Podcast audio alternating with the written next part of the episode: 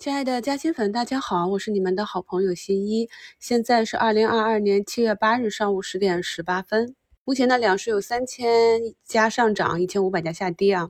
那么我反复的跟大家讲，近期呢，我们的市容数据是见好的啊，市场上的流动性也比较充沛，所以这里呢，大概率是不具备持续的暴力下跌啊。那么咱们 大盘又是一个高开啊，高开呢，基本上就会引起。砸盘资金啊，高开低走，所以今天的节目呢，重点给大家讲一下目前我们市场上的几类资金，这样呢就可以给大家解答近期个股的不同走势。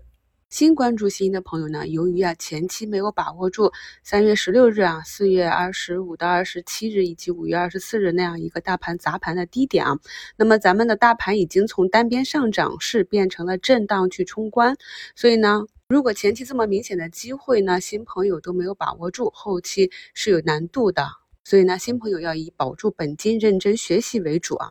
那么老朋友呢，我们一路上来都有比较丰厚的利润垫了，整个五月、六月啊，至少都是十几、二十个点起步，所以我们是可以拿最后呃满仓五个点的收益去博弈七月份的这样一个冲关。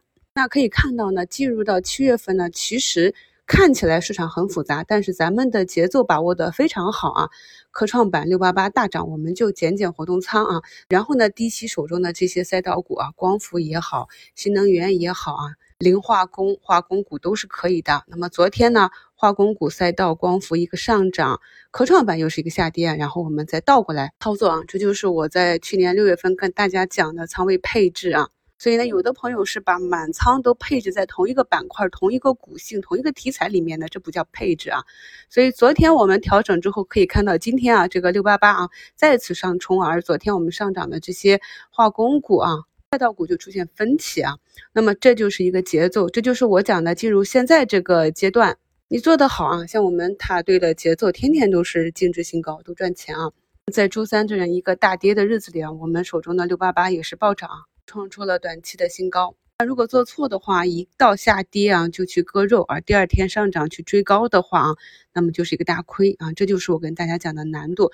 比如说，呃，已经跌了几天的眼药啊这个板块，眼科医疗啊，那么也是一个高开低走。咱们老粉都知道，高开是不能追的啊，除非是有特别确定的。业绩以及啊它的图形到位啊，还有你手中有底仓，不然的话我们宁可错过也也不能够做错啊。这句话大家要记住，宁可错过不能做错。因为呢，只要本金在手里，你学到了本事，你早晚都能赚钱。但是如果你本金在本事还没到位的时候就亏光了，那你以后就很难再去翻身了。这点请新朋友们注意。然后呢，我们可以从今天的呃 DDE 当日资金动向可以看到，大涨的和大跌的啊，它基本上都是来自于同一个板块。比如说，呃，流出三点多个亿的中通客车啊，我们的老朋友多福多啊，流净流出二点四个亿。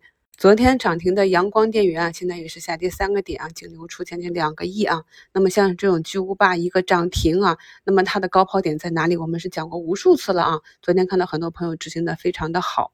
还有 PVDF 的龙头啊，联创啊，这都是一个流出。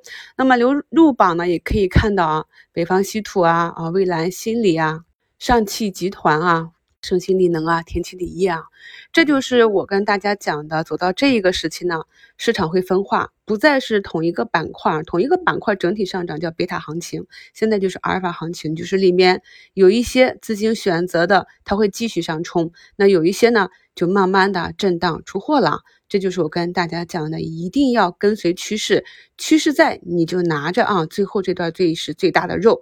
那趋势不在，逐步的兑现，不要想着说我要卖到最高点啊，这时候也不要再想它的估值啊才是十二倍、十三倍还很便宜啊，那我还要拿啊，因为这个市场上赛道股的这资金就是这样一窝蜂的上，一窝蜂的下啊。所以，尽管它未来可能还有一个历史新高，但是中间的波动我们不知道。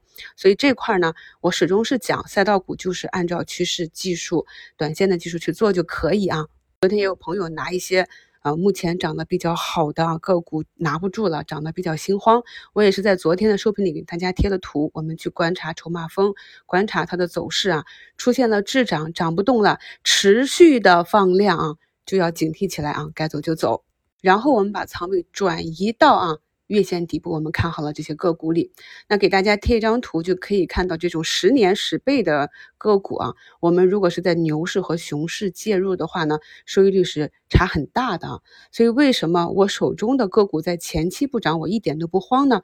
因为啊，大盘已经从两千八百多点进行到了三千四百点了，你这个时候再去追高啊，纵然有些个股它的价值估值不高，但是它从底部短期已经起来一个翻倍，甚至一个啊接近历史新高的一个股价了。那你说，如果大盘一旦调整的话，是躺在底部的这些未被挖掘的个股安全一些呢，还是啊在这个？业绩超预期冲高的这些个股啊，放量的矩阵的个股安全呢？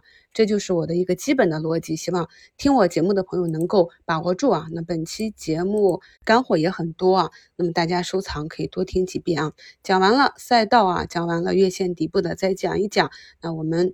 持续看好的七月份的这些消费类的，不管是消费电子、消费食品、饮料啊，那么他们的走势就比较平缓。那这是由于呢市场上的资金结构啊、筹码结构、资金属性来决定的。那前期放量进去的这些。资金呢，他们是纯正的实打实的配置型的长线资金，但是他们在这个位置是不会大仓进去的啊，都是逐步的去配置，在位置相对合适的时候打进去，然后就大概率不动了。那么剩下的呢，就有一些踏空资金啊，踏空资金去追赛道股肯定比较高，所以他们去找一些底部的，比如说消费呀、医美类的呀。其他的整个业绩向好，但是涨幅不够的啊，去蹲一下啊。那么还有一些是补仓的，前期被套的。但是后面这两类资金呢，它属于墙头草，跑得快。那么大盘一旦有风险，出现了中期调整的这样预期，他们就会走。所以我们就可以看到，像白酒啊、消费呀、食品啊、饮料啊，前期涨得比较猛一段时间呢，在赛道股暴涨啊、主升浪的时候，他们就休息了啊，就是这个道理啊。所以很多朋友来问我说：“心怡，这个要不要买？那个要不要卖？这个可不可以拿？”的时候，首先要讲清楚你的持股目标，你是做长期的还是做短期的啊？这是截然不同的应对方案。可以看到前期呃大跌杀下来的兆易创新呢，目前也是啊反弹回到缺口附近，目前正在攻击这个缺口。那我在专享问答里也回答过好几遍啊，就朋友们关于这家公司的疑问啊。那么有一些公司它长期。看好，因为它在这个行业中处于一定的领先地位，所以这个行业如果要发展的话，离不开这些已经有一定市场占有率的啊，并且持续投入研发的大公司。那这是一个长期的，按年来计算的。那么一些短期的利空，比如说突然间被砍单了，哪一个市场短期不景气了，哪一个产品短期不行了。又或者疫情影响了开工啊，那么这些是短期的影响一到两个季度的，所以对于长线的投资者来讲的话，他希望好公司在底部出现一些低迷的情况，他可以多收集一些底部的便宜的筹码，因为呢，我们在去年十二月十三日的交易心理学里也讲，那么所有的个股呢，它真正上涨。涨得很猛的时候，大概只是它百分之五的时间，所以剩下的都是为这个百分之五的时间来做准备啊。那么当主升浪来的时候，你手里是不是有足够多的筹码来帮你去实现这样一个财富的收入？如果呢，你是本着一个长线持股去介入一只个股，那么拿一周、一个月、半年啊，甚至一年、两年不涨，它都是很正常的。重要的是看到它未来的一个目标啊。今天就跟大家分享这些。祝大家交易顺利，我们收盘再聊。